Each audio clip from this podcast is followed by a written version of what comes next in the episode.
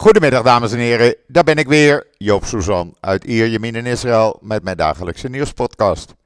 Zo dadelijk heb ik in de podcast een gesprek met Janke Jacobs, Rabijn Janke Jacobs, de zoon van opperrabijn Benjamin Jacobs die gisteren in de podcast was. En met hem ga ik een heel interessant gesprek aan. Maar eerst even het weer. Nou, je wil het niet geloven. Het was vanmorgen om 8 uur gevoelstemperatuur van 2 graden. Het was om uh, kwart over 6 1 graad gevoelstemperatuur. Het is gewoon hartstikke koud. Het regent, nou niet normaal. Het waait en het wordt nog slechter de komende uren en de komende nacht. En dat blijft voorlopig nog even doorgaan. De sneeuw uh, blijft vallen op de Golan en de Germon. En gaat ook vallen in gebieden die op 900 meter hoogte liggen. Dat wil zeggen dat Jeruzalem kans maakt op wat sneeuw. Altijd mooi.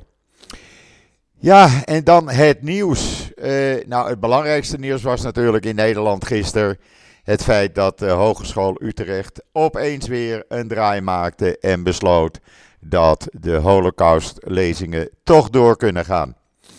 Ja, de druk van ons allemaal heeft geholpen, zullen we maar zeggen. Het is natuurlijk niet normaal. Je gaat niet buigen voor een actiegroep opgezet door uh, ex-vluchtelingen. Laat ik het zo noemen. Ik ga geen namen noemen. Maar uh, het zijn overwegend ex-vluchtelingen die een aantal jaren in Nederland zijn en die niet zo blij waren met de Holocaust. En ga nou niet zeggen, het is niet zo, het is wel zo. Ik heb uh, uh, bewijzen gekregen waaruit blijkt uh, dat dat wel degelijk zo is. En de Hogeschool Utrecht die boog voor deze organisatie New Neighbors. Is natuurlijk niet normaal. Ik ben blij dat het doorgaat. En laten ze nou gewoon voet bij stuk houden. En niet opnieuw een draai gaan maken. En gaan zeggen van nou, we doen het toch maar niet. En uh, uh, uh, we stellen het nog even uit. dat kan gewoon niet. Dat, dat moeten ze niet doen. Dat kan niet. Dan minister van Defensie Galant had een gesprek met reservisten gisteren. Waarin hij zei: hou er maar rekening mee. Het wordt een lange oorlog, maar uiteindelijk zullen we Hamas verslaan. Eh, kan je allemaal lezen op israelnieuws.nl, waar je ook kan lezen dat de First Lady, mevrouw Herzog, een ontmoeting had met de speciale vertegenwoordiger van de Verenigde Naties over seksueel geweld. Uh, niet dat dat nou een hele belangrijke dame is. Maar goed, uh, ze heeft er wel mee gesproken. En deze dame van de VN weet hoe de zaak ligt. Ze heeft alle bewijzen gekregen. Dan ook op Israël Nieuws. Uh, de persbriefing van de IDF-woordvoerder. Waarin hij behoorlijk een goede uitleg geeft over de situatie in Kan Yunis. Dat gaat de goede kant op. Steeds meer tunnels worden ontdekt. Gisteren nog een tunnel onder een begraafplaats. Want ja, begraafplaatsen die zijn voor moslims heilige plekken. Maar daar kan je rustig een, een tunnel uh, onderbouwen. Uh, met ruimtes voor commandanten, met commandocentra. Nou ja, de video kan je zien in Israël Nieuws. Je weet niet wat je ziet. Maar daar is in ieder geval het hulpgeld aan besteed. Dan weet je in ieder geval waar je, belastingcenten naartoe zijn gegaan. Ja, en dan ook op Israël Nieuws. Hamas lijkt het voorstel voor een wapenstilstand af te wijzen. Nou, dat had niemand verwacht. Nou, gelukkig wel. Want er werd gewoon rekening mee gehouden. Want wat wil Hamas? Ja, Hamas heeft praatjes. Die zegt: Qatar, waar jij mee komt, je mag dan wel onze belangrijkste onderhandelaar zijn. Maar we hebben maling aan jullie. Wij willen gewoon dat Israël zich terugtrekt uit heel Gaza. En daarna willen we praten over vrijlating van de gijzelaars, niet eerder. Dat is de situatie op dit moment. En dan kan iedereen zeggen van ja, maar het ligt aan Israël. Nee, het ligt helemaal niet aan Israël. Het ligt gewoon aan Hamas. Hamas heeft praatjes. Die denken dat ze van alles en nog wat kunnen eisen. Uh, maar ja, die vliegen gaat niet op. Dan, uh, dan gaan we gewoon door, zoals Galant ook al zei. En dan in een uh, ziekenhuis in Jenin, het Ibn Sina ziekenhuis. Daar heeft de IDF een uh, terroristencel van Hamas onschadelijk gemaakt. Definitief onschadelijk gemaakt, als je begrijpt wat ik bedoel. Die uh, op het punt stonden een um, aanslag in het ziekenhuis te plegen, à la 7 oktober. Met andere woorden, een groot bloedbad. ik heb op het laatste moment de video kwam er nog online. Die heb ik erbij gedaan in het artikel in israelnieuws.nl. Daar zie je dat de IDF-soldaten verkleed als vrouwen met boodschappentassen. Uh, mannen met baarden, oude mannen. Uh, echt helemaal verkleed het ziekenhuis inkwamen. En deze drie gasten gewoon naar de andere wereld hielpen. niet gevraagd van wie ben jij. Ze wisten precies wie ze moesten hebben. En ze hebben ze gewoon naar de andere wereld gebracht. Dus we waren toch al in het ziekenhuis, zullen we maar zeggen. Sensationele, of eigenlijk spectaculaire beelden, kan ik je zeggen. Ja, en dan heb ik ook uh, online staan een artikel in israelnieuws.nl van N12 Nieuws, die gisteravond de foto's bekend heeft gemaakt van in ieder geval 12 uh, eh, UNRWA-medewerkers, die gewoon Hamas-terrorist waren en volop meededen aan het bloedbad van 7 oktober. Mensen vermoorden, mensen ontvoerden, mensen verkrachten. Deze heren, eh, ja, ze mogen dan wel uh, een UNRWA-badge hebben, maar het waren uh, gewoon terroristen, of het zijn gewoon terroristen. De foto's staan in het artikel, het verhaal staat erbij, moet je maar even lezen. Je weet echt niet wat je leest. Maar dat is dus de UNRWA. En dan kan Amnesty en Pax en de Rights Forum roepen van je moet gewoon geld blijven storten aan UNRWA. UNRWA uh, is gewoon, bestaat in, in Gaza en in de Palestijnse gebieden. Gewoon uit terroristen uh, en meer niet en niets minder. En dan bracht premier Netanyahu gisteren een condoleancebezoek bij de moslim-Bedouine familie die uh, een soldaat, een zoon, een man hebben verloren in de strijd in Gaza.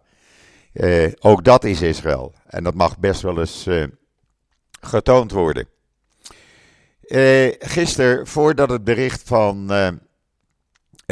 de Hogeschool Utrecht op online kwam. en dat het bekend werd dat ze toch maar die holocaustlezingen gaan doen. Was er nog een persverklaring konden zij ook niet weten, van Stentwidders Nederland. Stentwidders Nederland, eh, daar heb ik volgende week dinsdag een gesprek mee. Dat staat al gepland. En het belooft een zeer interessant gesprek te gaan worden met ze. En dan, eh, wat hebben we nog meer? Ja, uh, voor uh, de zevende dag op rij staan weer familieleden van gegijzelden bij de grensovergang Kerem Shalom. Om te proberen die hulpgoederen tegen te houden. Nou, dat lukt ze natuurlijk niet. Uh, die gaan er gewoon in, in Gaza. Maar ze protesteren wel, want ze zeggen, en ergens hebben ze gelijk, hè. Ze zeggen van luister, uh, onze gegijzelden krijgen amper voedsel. Dan gaan er ook geen hulpgoederen naar Gaza toe. Als onze gijzelaars nog steeds in die tunnels zitten, worden verkracht, worden vernederd, worden mishandeld. Geen hulpgoederen in naar Gaza. Ergens kan ik me dat voorstellen. Ik denk dat ik ook zo uh, zou reageren. Ik denk dat jullie ook zo zouden reageren.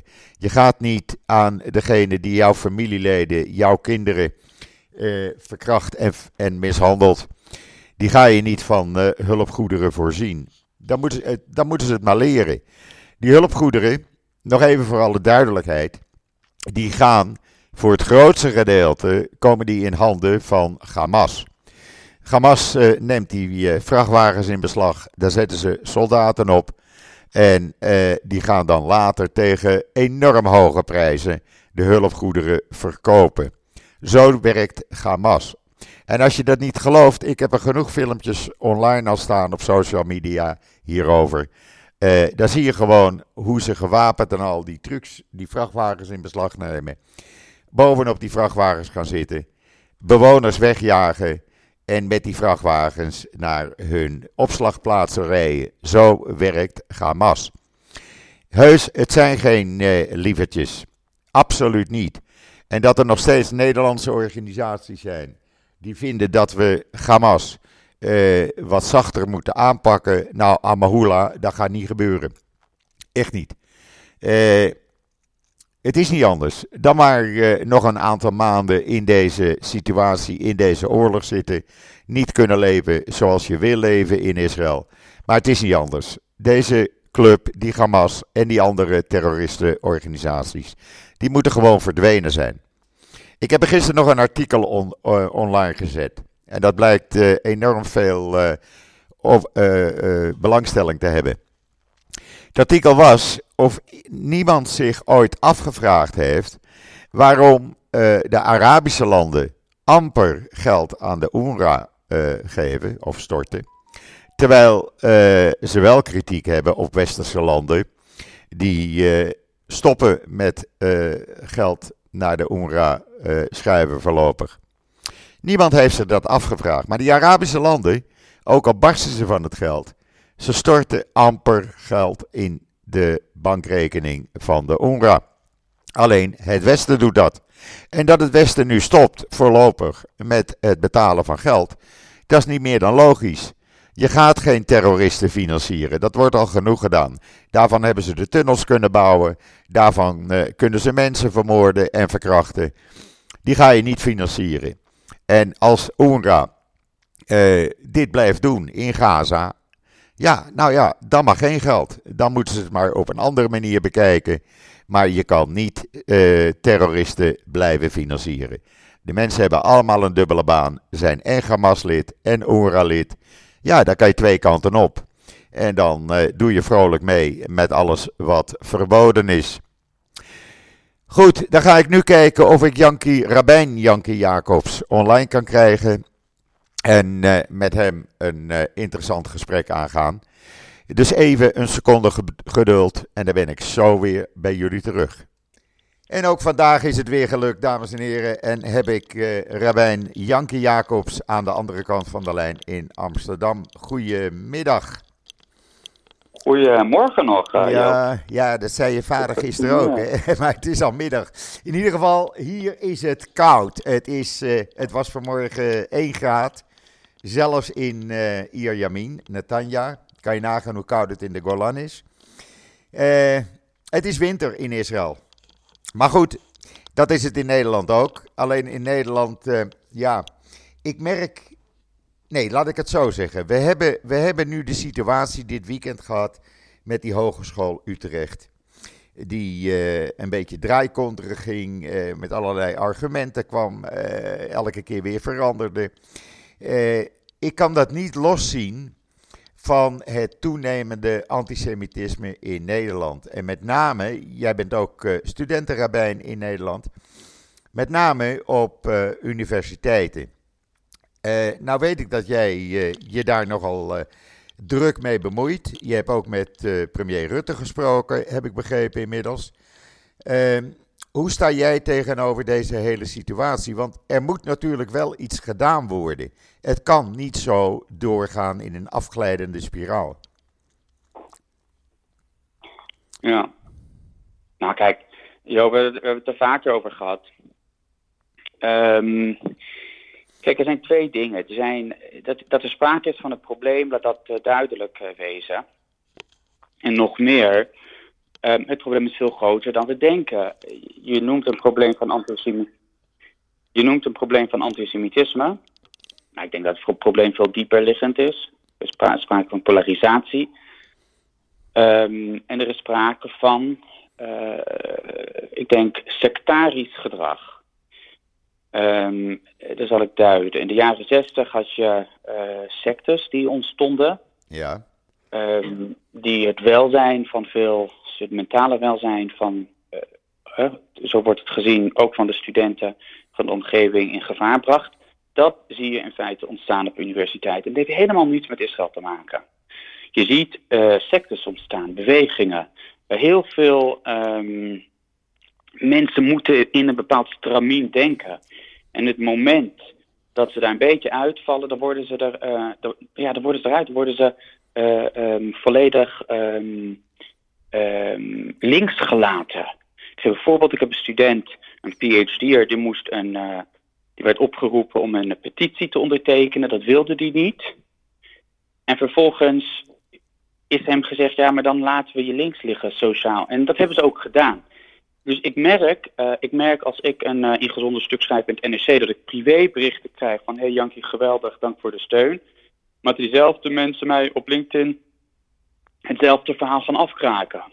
Ja, ja. Um, we hebben een hele ongezonde situatie op het moment. En um, dat, dat moeten we beseffen. Dus, uh, en, um, het is niet alleen antisemitisme. Kijk, antisemitisme is een symptoom. Ja, dat is er altijd geweest. Dat is er altijd geweest. Is altijd wellicht. We kunnen dat symptoom gaan bestrijden. Maar dan doe je aan symptoombestrijding. Aan symboolpolitiek. Het probleem is, uh, we hebben als maatschappij een probleem. En die moeten we als maatschappij oplossen. Onderdeel daarvan, het, dat probleem manifesteert zich in, in ja, toch nu in anti-Israël uitingen of anti-Joodse uitingen. Maar daar ligt het probleem niet. En dat betekent ook dat die oplossing anders moet zijn dan hoe we de oplossing nu beogen. Ja.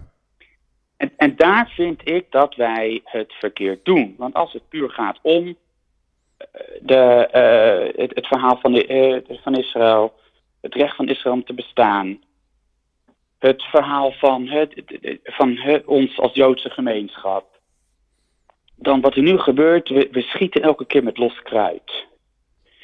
En in feite krijg je, we maken het probleem vaak veel erger dan, wij maken het probleem nog erger dan het al was. En, Ik, je bedoelt ja, met de, wij, de Joodse gemeenschap? Nou, ik denk heel veel goed bedoelende mensen. Ja, ja. Die um, echt wel oprecht goed bedoelen, maar we schieten met los kruid. En ik denk dat we veel doelgerichter uh, moeten gaan handelen. Echt concreet gaan onderzoeken en bekijken waar ligt het probleem en hoe gaan we hem oplossen. En het, het probleem wat zich op de universiteit voordoet is een totaal ander probleem dan wat er zich afspeelt op straat. Of in de media. Of bij de journalistiek. Of op scholen. Of, uh, uh, uh, of qua veiligheid. Het zijn hele andere problemen. Ja. Die he hele andere oplossingen vereisen. En dat mis ik. Wat ik mis is um, de, de, de, erkenning dat het probleem dusdanig groot is. Dat we ook een hele professionele aanpak en rustige uh, aanpak nodig hebben om die probleem, problemen op te lossen. We lossen de problemen niet op met uh, weer een artikeltje in de krant. Nee. En dat continu, ja, toch wel een beetje, ja, ja toch een beetje heel zielig doen. oh, er is weer antisemitisme. En het klopt wel hoor, ik ontken het niet. Maar we gaan het probleem daar niet op die manier oplossen. Nee, je moet er tegen vechten. Uh, Jazeker, maar vechten is niet altijd. De vraag is: wat is vechten of schijnvechten? Hè? Ja. Wil je echt, het gaat om het doel of gaat het om het middel? Is het vechten het doel of is het vechten het middel? Je en wat ik, ik, soms willen mensen het gevoel hebben dat ze iets doen, ja. maar ze bereiken helemaal niets. Je, je bent aan het boksen tegen, een, tegen zo'n boksbal in plaats van tegen de tegenpartij. Maar we kunnen het en, niet loszien van het feit dat Joodse studenten uh, en studenten uit Israël die in Nederlandse universiteiten uh, studeren, zich onveilig voelen. Iedere dag weer. Ja, nee, ik ontken het probleem niet, ik bagatelliseer het ook niet. Nee. Er zijn zeker uh, studenten die zich onaangenaam voelen. Het hangt weer per universiteit af, per faculteit af. Um, maar waar het mij om gaat is, ik wil het oplossen. Ja. En in heel veel gevallen kan ik het oplossen. In heel veel gevallen, ik geef een voorbeeld. We hebben een studentengroep en er is een, uh, een, een WhatsApp-groep van de rechtenfaculteit. En een, er komt een meisje die, die schrijft iets van wanneer is de volgende les, maar in haar profiel had ze de Israëlische vlag staan en dan komt er een foto van Hitler voorbij. Van iemand anders. Nou, dan kan je op twee manieren mee omgaan. Je kan naar de Telegraaf stappen en zeggen: Oh, zie je wel, uh, ze antisemieten, want ze hebben een foto van Hitler erop. En dan heb je weer een krantenartikel. Maar je kan ook naar die administrator van die groep stappen en zeggen, luister, ik voel me hier niet zo fijn bij. Kan je ingrijpen. Je kan ook naar de vertrouwenspersoon van de universiteit stappen en zeggen, luister, eh, dit zijn studenten bij mij in de klas. Ik, voel, ik, ik, ik ervaar het als onaangenaam. Kan er iets gedaan worden? En in 99% van de gevallen zal de universiteit het voor je opnemen. Dus we moeten ook die studenten niet banger maken. Ik zeg, dat, niet dat het altijd aangenaam is. dat je niet af en toe tegen een, een, een minder leuke ervaring uh, aanloopt. Maar we moeten niet doen alsof de universiteiten onveilig zijn. Er zijn zeker gevallen, er zijn situaties uh, die, niet, die echt niet fijn zijn. En die ook niet door de beugel kunnen. Nee. Docenten moeten gewezen worden op hun verantwoordelijkheid, op de machtsverhouding die ze hebben ten opzichte van studenten. En er zit ook een verschil in. Ben jij een 18-jarig meisje, uh, laat ik zo zeggen, je komt uit Israël en je bent dit jaar begonnen. En binnen een maand is 7 oktober en het, je, je, hebt al een shock van het, waar je je bevindt. En vervolgens krijg je al de, deze hele troep over je heen.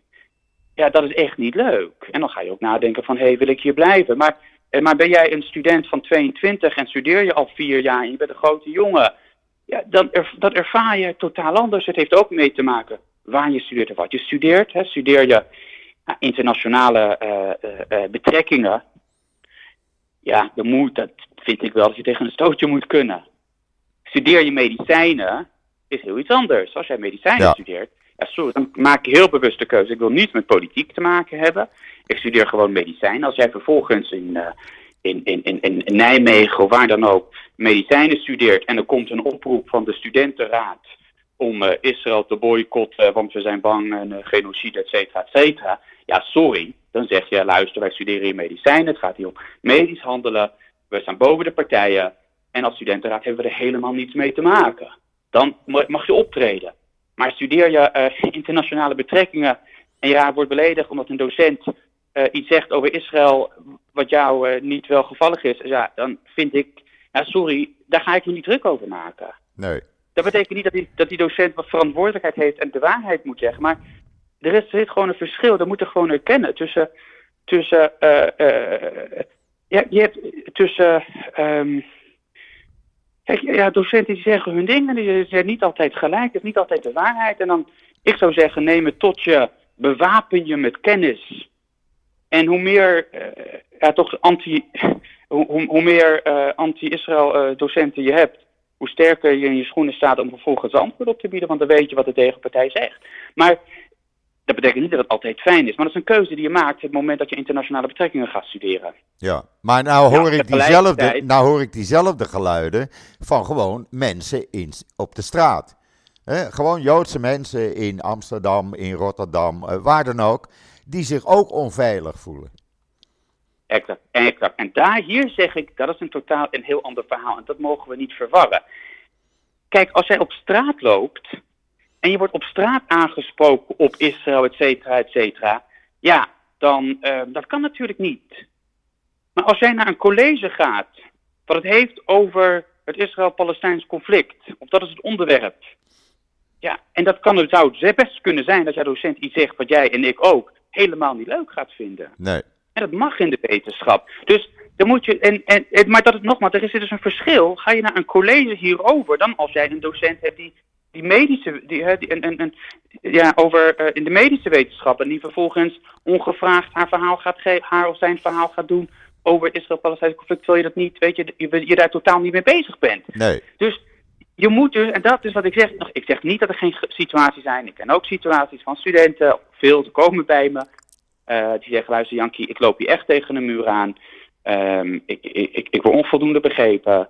Uh, of, er is geen begrip voor mijn situatie. Ik sta ochtends op en ik, kijk op de dodenlijst. En om te kijken of een vriend of een vriendin of mijn, hè, mijn ja, omgekomen is vannacht.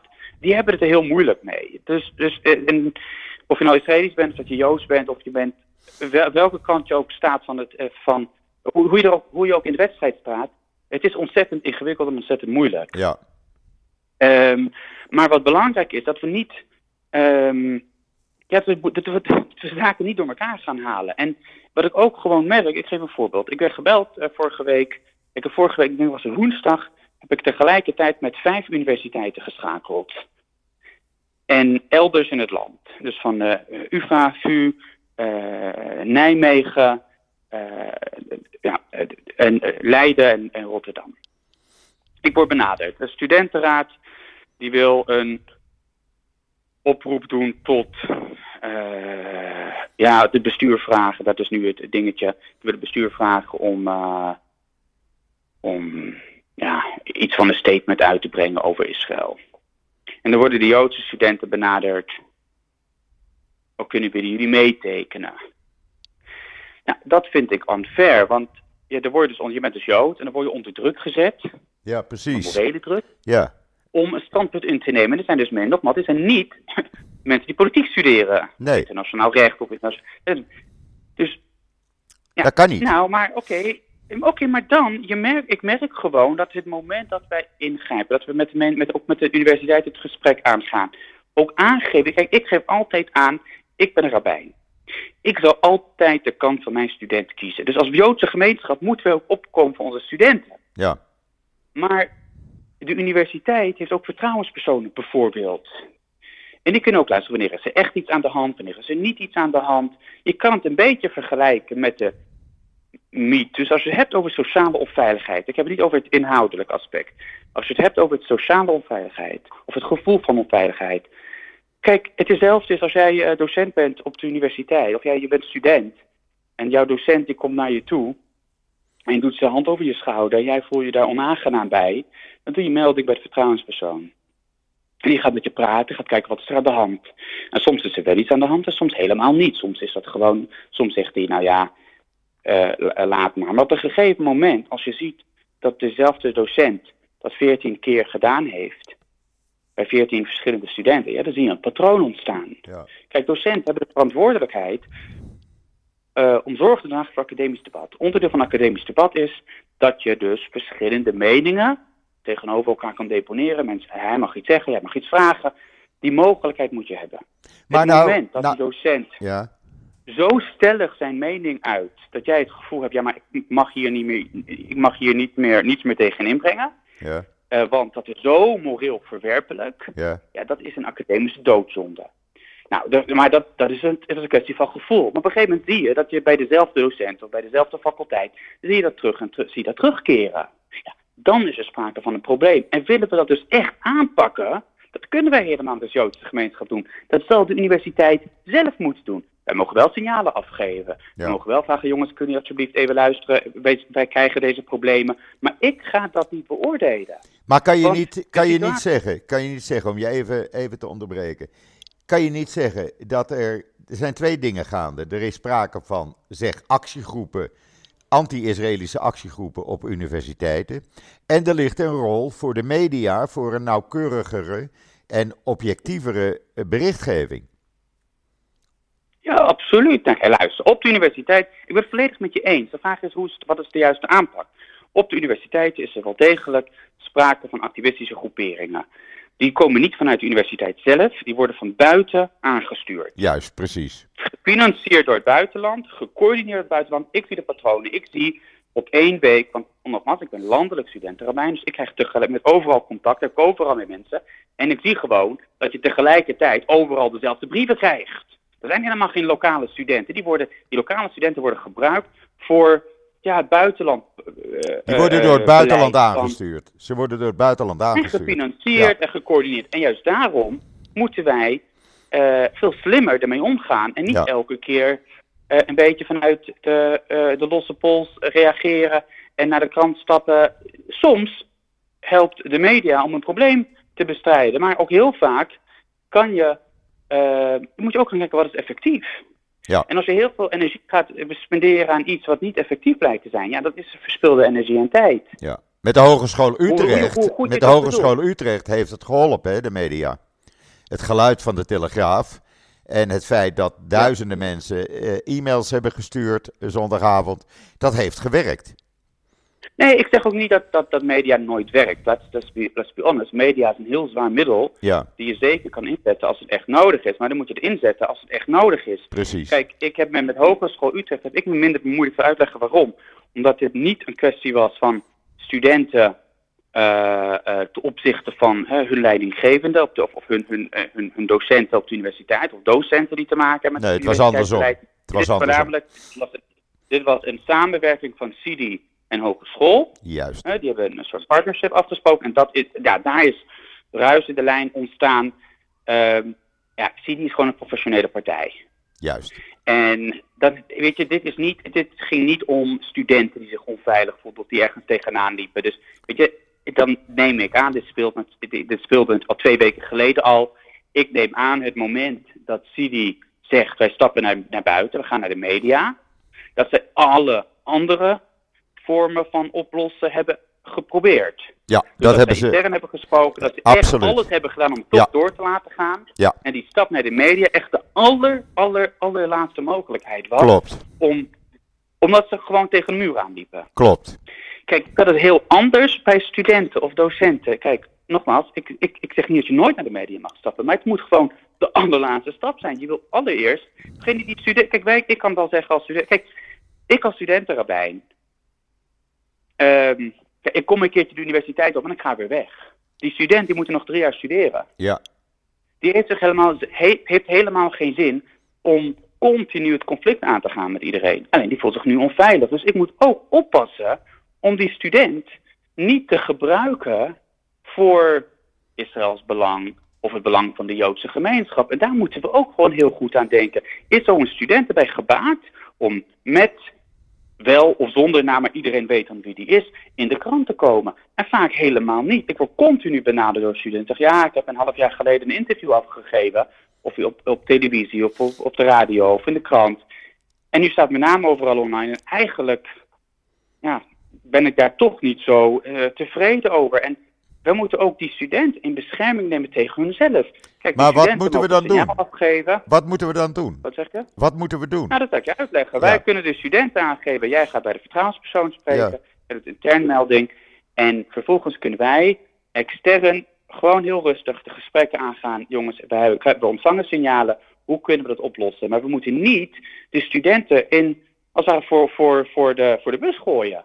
En dat doen we, ja, ongewi- ongewild, doen we dat wel soms. En dan krijg, kom ik bij studenten en die zeggen, ja, maar ik ga hier met talen onderdoor. Die studenten moeten helemaal, die studenten moeten gewoon studeren. Die hebben, hebben helemaal, die moeten die strijd helemaal niet voeren. Die kunnen die, dat strijd ook niet, die strijd ook niet in een eentje voeren. Nee, precies. En we moeten ook, ook niet hun het gevoel geven, wat heel Israël en het hele voortbestaan van het Joodse volk, et cetera, afhankelijk is van die ene student. Want de last veel te zwaar is voor die student. Ja. Dus laten wij als Joodse gemeenschap kunnen we best, en of als pro-Israël organisaties kunnen we best eh, eh, de gesprekken aangaan. Maar we moeten heel erg oppassen voor het welzijn eh, van, die, van die studenten zelf. En dat we ze niet gaan gebruiken voor ons eigen, ja, toch voor wat ook een belangrijk belang, wat ook belangrijk belang is.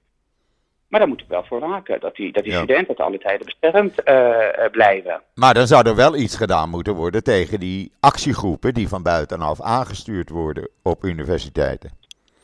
Nee, dat klopt. Nou, dat merk je. Dat, en dat, dat, dat merk je op de Universiteit van Amsterdam. Kijk, die besturen van de universiteiten hebben helemaal geen geduld voor die actiegroepen. Hé, maar wat gebeurt er? Wat doen die actiegroepen? Die komen, nogmaals, er wordt van extern aangestuurd. En die komen met een verhaal. En vervolgens, als de universiteit daar niet in meegaat, dan komen ze met advocaten. Dan komen ze met afdwingen. Het is ontzettend goed gecoördineerd en gefinancierd. En, en op een gegeven moment zeggen die besturen, ja, laat maar, weet je, we, we gaan het gevecht niet aan. Daar ligt het gevaar, want dat maakt het academisch debat, de dood het academisch debat. Op een gegeven moment heb je geen Precies. eh, academisch debat meer, je hebt alleen Nee. activisme. En Eigenlijk voorheen zei ik activisme. Ehm, ik heb vaker een quote gegeven wat in, in de krant en in, de radio, dat de universiteit is niet de plek voor activisme, het is de plek voor academisch debat, niet voor hè, haatpropaganda en activisme. Ehm, ik zou eigenlijk nog, sterk, nog, nog, nog eh, ja, sterker willen stellen dat het niet eens activisme is. Activisme, dan beoog je nog een, een bepaalde verandering teweeg te brengen. Dit is niet activisme, dit is sectarisme. En dat betekent dat er zijn groeperingen die zich afzetten tegen, ja, tegen de samenleving. En het draait al helemaal niet meer om het teweegbrengen van verandering. Het gaat om het het roepen van dingen. Het gaat om het loyaliteit tonen. Eh, je hebt die hele rituelen. Kijk, al die zinnetjes die ze roepen, dat zijn gewoon rituelen die, zo, dat ik zo zeg, je vanuit religieus oogpunt heel goed zou, zou, eh, kan, kan begrijpen. Ja. Dus je ziet, en, Ja. En dat is een, eigenlijk een hele ongewenste situatie. Want je ziet dat mensen worden. eh, eh, kijk, als mensen met legitiem kritiek komen, dat mag hè. Tuurlijk. Dan denk ik dat, eh, dat je moet dat we, dat we. Kijk, sowieso moeten we veel beter informatie delen. ehm, als het gaat om Israël.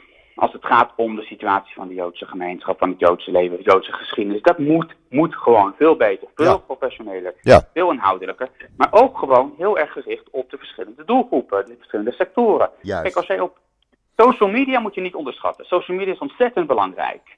Dus dat betekent dus, waar is het TikTok-kanaal in Nederland die ons verhaal belicht? Waar is het Instagram-account dat ons verhaal belicht? Waar zie ik op social media zie ik geen enkel account die gewoon echt, laat ik zo zeggen, duizenden likes weet te creëren per post voor ons verhaal? Is er gewoon niet. Niet effectief. Tegelijkertijd, een emo-filmpje op TikTok gaat niet eh, mensen aan het denken zetten op de universiteit. Nee. Nou, dan, dan, dan op de universiteit heb je een eh, wetenschappelijke eh, eh, eh, paper nodig van, eh, weet ik veel, 8000 woorden en 350 bronvermeldingen, heel specifiek Ja. gericht op bepaalde, of het nou dan nou koloni- kolonialisme is of internationaal recht of genocide, et cetera. Ja, dat ga, je, dat ga je niet met een e- e- emo-filmpje doen van één minuut. Nee. Maar een artikel van, zes, van, van, van, van 8000 woorden, ja, daar bereid je niets mee op social media. Maar vergeet niet, Dus- deze podcast waar jij nu in zit, heeft een bereik van ruim 678.000 luisteraars op dit moment. Dus wij hebben best wel een invloed. Nou, dat is geweldig. Kijk, alles wat er is, dat is goed. La- Laten we, ik bekritiseer helemaal niemand. Nee. Want alles wat er wordt gedaan, is goed. Alleen het moment dat wij zeggen, er is, wij zien dat er de media duidelijk gekleurd is, of althans er is weinig begrip, echt begrip voor onze en kennis van onze situatie en van het, het narratief van Israël, dan zou je eigenlijk in kaart moeten brengen, nou, wie zijn nou die journalisten die hierover schrijven? Hoe kun, kunnen we het gesprek met ze aangaan? Hoe zorgen we voor een bepaalde informatie hun bereik? Hetzelfde geldt over politici. Hè? Nou, ik denk dat Sidi een beetje doet. En hetzelfde geldt op de universiteiten. Wat zijn de universiteiten? Waar liggen de problemen? Ehm, Maar nou heb jij met Rutte wel gesproken, vooral-? Jij hebt met Rutte gesproken, kort geleden, ja, hierover. ja, wat, nou, wat was, wat, dat was wel grappig. Ik was, we waren dus bij de, de herdenking eh, zondag. Ja, En ehm de, de, de, de, de, de, ja, de, de Auschwitz-herdenking. En Ja. toen sprak ik hem even. En toen eh, bedankte ik hem onder andere voor het feit dat hij zijn rug wist recht te houden. absoluut. Terwijl toch het morele kompas bij veel mensen om hem heen eh, ja, zoek is, wellicht. Ja, En, maar het grappige was dat naast ons stond, die, stond de ehm, ambassadeur van Zuid-Afrika. En die wilde Rutte een handje geven. Maar wij stonden dus te praten. Maar hij kwam dus net langs toen ik deze opmerking maakte. Dus ik denk niet dat hij... Hij zag er niet heel tevreden uit. Dus dat vond ik wel een... eh, Ik kwam wel mooi Maar- uit. Ik kwam wel mooi uit Ja, eigenlijk. de- ja ik heb toch, dat is toch een beetje zo aangestuurd. Maar de. Nee, maar wat. eh, Kijk, eh, ja. ehm, wat, wat Rutte zei, en dat was wel een goed punt. Hij zegt: luister, er zijn. ehm, er zijn veel mensen die, die lawaai maken, maar de overgrote meerderheid eh, begrijpt jullie positie. En ik denk dat we dat ook gewoon. Dat, dat we daar ook moeten, ja, dat we dat ook gewoon moeten erkennen. Er zijn ook veel mensen die wel aan onze kant staan en die wel ons steunen. En die zullen het niet altijd overal mee eens zijn. Nee. Eh, en we hoeven het probleem ook niet te bagatelliseren en weg te praten, want er zijn wel degelijk problemen. Maar we moeten ook gewoon, eh laat ik zo zeggen, heel goed in kaart brengen van, nou, waar ligt het probleem nou? Hoe kunnen we die oplossen? En wat moeten we vooral niet doen? En één ding is wat we vooral niet moeten doen is benoemen waar onze pijnpunten liggen, want dan, hè, dan weet de tegenstander dat. En B, benoemen wie die tegenstander is. Want als jij op een universiteit, en nu ging het dan over Utrecht, en nou, dan is het alles ja, toch het, niet verstandig om te doen, om te gaan benoemen, ja, maar de tegenstander is een eh, groepje Nieuw Neighbor Utrecht. Want als je kijkt op Instagram, dat groepje had eh, drie dagen geleden, eh, weet ik veel, 300 volgers. Die heeft er nu eh 5000 dat zal niet meer zijn. Ja, precies. En, en je creëert dus ook. ehm, kijk, want het moment dat zo'n eigenlijk een onbenullig, niet professioneel groepje de, aanda hè, de aandacht weet te krijgen. Door hard schreeuwen. Oh, dat wij zijn ja, dan gaan zij weer naar hun, eh, de coördinators van het anti-Israël kamp als het ware. En dan krijgen ze of geld of, of steun. En dat vinden ze geweldig, dan worden ze belangrijk, dan worden ze invloedrijk. Dus ook oppassen dat wij niet gaan benoemen continu. Oh, maar die docent die is verkeerd bezig. En die eh, groep die is verkeerd bezig. Van het moment dat jij ze benoemt, geef je ze het podium. Bijvoorbeeld, ik, geef een voorbeeld op de VU. Ja? Op de VU komt een, eh, een student, komt eh, een student of niet een student, die gaat daar op de, op dat, op de tweede verdieping staan. En beneden heb je zo een lunchruimte. En dan kijk je naar boven en dan zie je dus. Dus als iemand daarboven staat, dan ziet die hele, dat, die cafeteria, dat, dat, ja, die lunchruimte, die, Ja. die ziet dus als iemand daarboven staat. En die gaat daar Nou, en die gaat daar, die gaat daar roeptoeteren, twee, drie minuten. Tegen, dat mag niet, tegen de tijd dat de beveiliging komt, is hij al verdwenen. Nou, eh, maar dan gaat het vaak alleen om dat filmpje. Het gaat helemaal niet om de universiteit. Dus hij wil, ze willen media-aandacht, ze willen eh, pijn creëren. Creëren eh, eh, ja, nou, dat eh, gebeurt precies zo. creëren. Dat maar wat wij dan gaan doen is, dat gebeurt, maar dus op de universiteit is het twee minuten, maar vervolgens posten wij het online in onze WhatsApp groep op onze Instagram account. En in plaats van dat het iets is van twee minuten, wordt het iets van een week. Want we hebben het een week lang over, en vervolgens hebben we het in de krant over, en vervolgens hebben we het... Dus het podium, wij zeggen aan de universiteit, geef geen podium voor activisme. En vervolgens geven we dat, hen dat podium zelf. Ja. En Ja. dat is gewoon niet slim. Dan moet er gewoon, dus nogmaals, ik zeg niet dat, dat je er niets mee moet doen. Je moet, je moet dat proberen te voorkomen. En je merkt ook, de Universiteit van Amsterdam heeft vorige keer eh, de deuren dicht, eh, of de deuren van Routers Eiland Ja. gegooid. Ze hebben gezegd, we hebben geen zin in het activisme. We willen die situatie niet. Maar dan is het ontzettend dom dat wij vervolgens wel het podium creëren voor hun. Dus nogmaals, het is allemaal goed bedoeld. Maar het, Maar werkt- niet het effectief. werkt niet. Nee, het is averechts, want je maakt, Ja. je maakt want weet, denk je dat zij niet meekijken op, eh, op eh, onze socials en zeggen, oh zie je wel, eh, die joden, die Ja, ja, ja. Kijk eens- kijk eens hoe zielig. Geweldig. Kijk eens hoe zielig. Kijk eens, Ja. hoe, kijk, Ja. kijk, kijk, eens hoe ze doen. Dan hebben ze pas succes. Ja. Als we ze negeren, nogmaals, ik zeg niet dat je ze achter de scherm moet negeren. Ik zeg niet dat je problemen niet moet benoemen. Ik zeg niet dat je ze niet kan aanpakken. Alleen, je moet elke keer als je iets de, de publiciteit inbrengt, moet je afvragen, gaat dit onze zaak helpen of niet? Nu als het gaat om Hogeschool van Utrecht, ik ben ervan overtuigd dat Sidi het pas de publiciteit in heeft gebracht, omdat elke andere, eh, eh, eh, ja, elke andere vorm van toch door te laten gaan, ja, gewoon niet heeft gewerkt. Dat ze toen pas dat besluit hebben genomen om, het, ja, om eh, gehoor aan te geven. Om, om, om het in de media te gooien. Ja. Maar anders hadden ze dat natuurlijk niet gedaan. Nee. En dat is ontzettend belangrijk. Dat we dus gewoon elke keer die afweging opnieuw weten te maken. En dat is moeilijk, omdat je, als jij in een situatie bent en je bent een student of je bent op straat en je bent boos, want net heeft iemand iets onaardigs tegen je gezegd. Dan, dan, dan handel je in emotie. Maar een week later denk je, nou was dat nou slim? En, daar, daar, en daarom hebben we meer, daarom dacht ik, er moet meer, de, de strategie moet beter. Dus ik merk wel dat er goed wordt samengewerkt, maar we moeten veel strategischer nadenken. Waar liggen de problemen? Als nou om social media is, dan hebben we aanpak 1. Als het gaat om podcast hebben we, methode 2. Als het gaat om media hebben we methode 3. Als het gaat om school hebben we methode 4. Weet je, ik zag een artikel op school, in het NIW een paar weken geleden. Het ging over een project TAS. Ik was ontzettend onder de indruk. Er waren drie moeders die zeggen, nou, we hebben op scholen te maken met antisemitisme. Uh, wij gaan daar wat aan doen. En die moeders die zijn dus niet in de krant gaan vertellen dat er antisemitisme is, Nee. maar die zijn gewoon naar de scholen toe gegaan. Zeggen, als een kind een probleem heeft, he, eh, heeft wij zijn de taskforce, wij, wij, wij gaan er iets aan doen. Ja. En dat werkt. En dat is gewoon even heel concreet met je, met je, met je, met je, ja, met je voet in de modder. Um, je gaat gewoon iets doen. En dat is nog, het is veel makkelijker om alles via de krant te doen, maar ik denk dat het veel effectiever is. Als je gewoon echt heel specifiek per situatie gaat kijken, wat is er nou aan de hand? En, um, hoe pakken we dat aan? En hoe kunnen we het oplossen? Ja. Kijk, ik had ook een student uh, en, en die had een paper geschreven. En dat hij een heel slecht cijfer voor gekregen. En toen bleek het dat, uh, en toen was dat zeker omdat die docent antisemitisch was. Nou, dat was alweer een paar jaar geleden overigens. En toen hebben we, hebben we ja, dat hebben we heel hoog opgespeeld. Althans, ik niet, maar het is toen hoog opgespeeld. En wat bleek, dat, het gewoon een heel, dat hij dat paper, die paper te laat had ingeleverd. Ja, uh, dan krijg je, als je te laat inlevert, dan krijg je geen, ja, dan zat je. Ja. Dus dat had iets mee te maken. Anderzijds, ik heb ook een geval van een, een, een we Moeten, we moeten gaan afronden zo, hè? We moeten gaan afronden zo. Ja, oké, maar toch even laatste, laatste vraag Ja. voor de nuance. Ja. Ehm, het niet zeggen dat ik het probleem niet erken. We hadden ook een situatie van een, een, student die een paper had geschreven. Het ging over anti-Zionisme en anti... eh, en, en, en de verbinding tussen anti-Zionisme en antisemitisme. Ja. En daar had hij laag cijfer voor gekregen.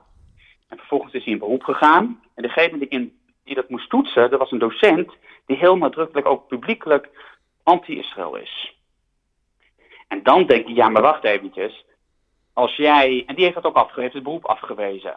Toen heb ik gezegd, ja luister, ik ga me niet bemoeien met of die paper wel of niet goed geschreven is. Dat is mijn taak niet. Maar als jij een docent bent en je kiest er heel nadrukkelijk voor om publiekelijk je heel fel eh, tegen Israël uit te spreken, dan moet je je afvragen, moet ik dan degene zijn die, dat, die, ja, die dit beroep behandelt? Of is het niet gewoon slim om het even aan mijn collega te geven? Want dat is natuurlijk vragen om problemen. Je Ja. hebt alles schijnt van belangenverstrengeling. En dat is ook iets waar de universiteiten gewoon heel bewust van moeten zijn. Dan, je hebt twee dingen. Je hebt daadwerkelijk antisemitisme. Soms heb je schijn van ongevoeligheid. En ze moeten gewoon op de, bewust zijn van de machtsverhouding die ze hebben ten opzichte van hun studenten. En dat hebben ambtenaren, hebben dat, docenten op scholen, op universiteiten, eh, eh, mensen binnen bedrijven, als jij leidinggevende bent. Dan moet je ook afvragen, nou, ik heb iemand, eh, wanneer moet hij wel en wanneer moet ik niet ergens een stelling over nemen? Wat, wat zijn de gevolgen daarvan? En we moeten gewoon een beetje rekening houden met elkaar. En als we dat doen, dan komen we al heel ver. Nou, dan lijkt dat me een goede afsluiting. Oké. Ja, en dan gaan we nog een keer, een andere keer praten we verder. Want ik zit altijd even met de tijd. De, mijn, mijn, mijn limiet, wat ik weet wat luisteraars eh, prettig vinden, is rond de 45 minuten max. Dus, en daar zitten we nu eh, boven, want ik had al een eh, klein nieuwsprogrammaatje daarvoor natuurlijk.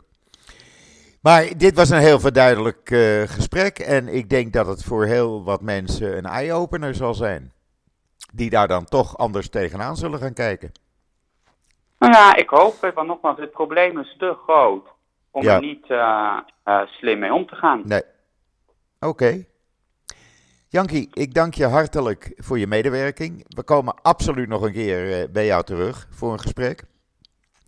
Over een aantal weken, afhankelijk van de situatie hier in Israël. Maar eh, ja, dit, nogmaals, dit is een zeer verhelderend gesprek. We spreken. Goeie Wij uitleg. Oké, fijne dag. Bye bye. Bye, bye, bedankt. Ja, dat was eh Jankie Jacobs. Ik hoop dat het wat zaken duidelijk heeft gemaakt. Mij in ieder geval wel. Het is een andere benadering en ik denk dat het eh, een hele goede benadering zou kunnen zijn. Eh, laten we daar eens over nadenken. In ieder geval, morgen ben ik er weer met een nieuwe gast. Ik zeg nog niet wie. Maar in ieder geval, morgen ben ik er weer. Dus zeg ik zoals altijd. Tot ziens. Tot morgen.